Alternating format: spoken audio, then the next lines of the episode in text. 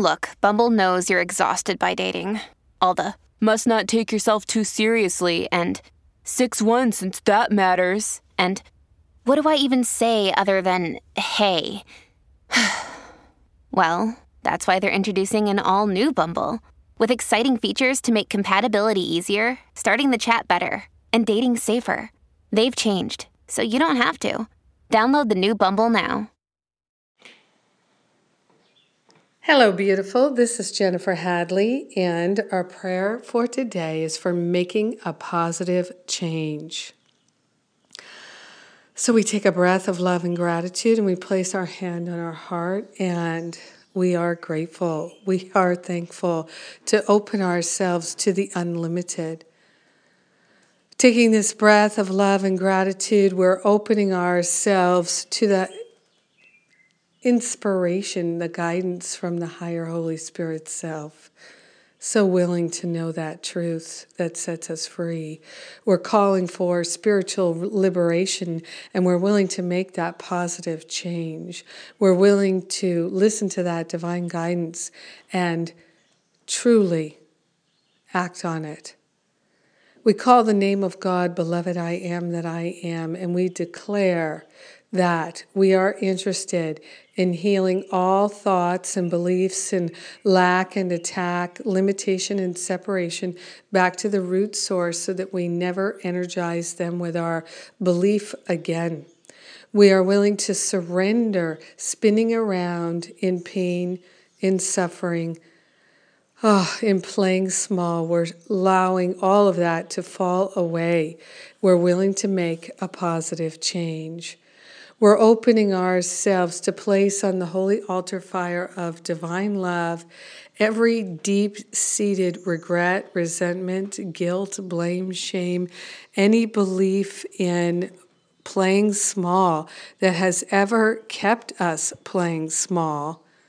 We're placing it on the altar right now. We're surrendering it right now. We're willing to allow it to dissolve and resolve permanently right now. We're willing to make that positive change. We're giving ourselves a divine opportunity to see the highest possibility in our life, knowing that the highest possibility for anyone has to be the highest possibility for everyone because we are one. We're recognizing that all thoughts of lack and attack are always directed at ourselves because there is only one. And we're grateful and thankful to recognize the unity of all life. And so we share the benefits of our healing and our expansion with everyone because we're one with them. So grateful, so thankful to allow our healing to be. We're making that positive change. We're allowing ourselves to see with new eyes and choosing our liberation. In gratitude, we know it's done, and so it is. Amen. Amen. Amen. Whew. Yes. So grateful. Oh my goodness.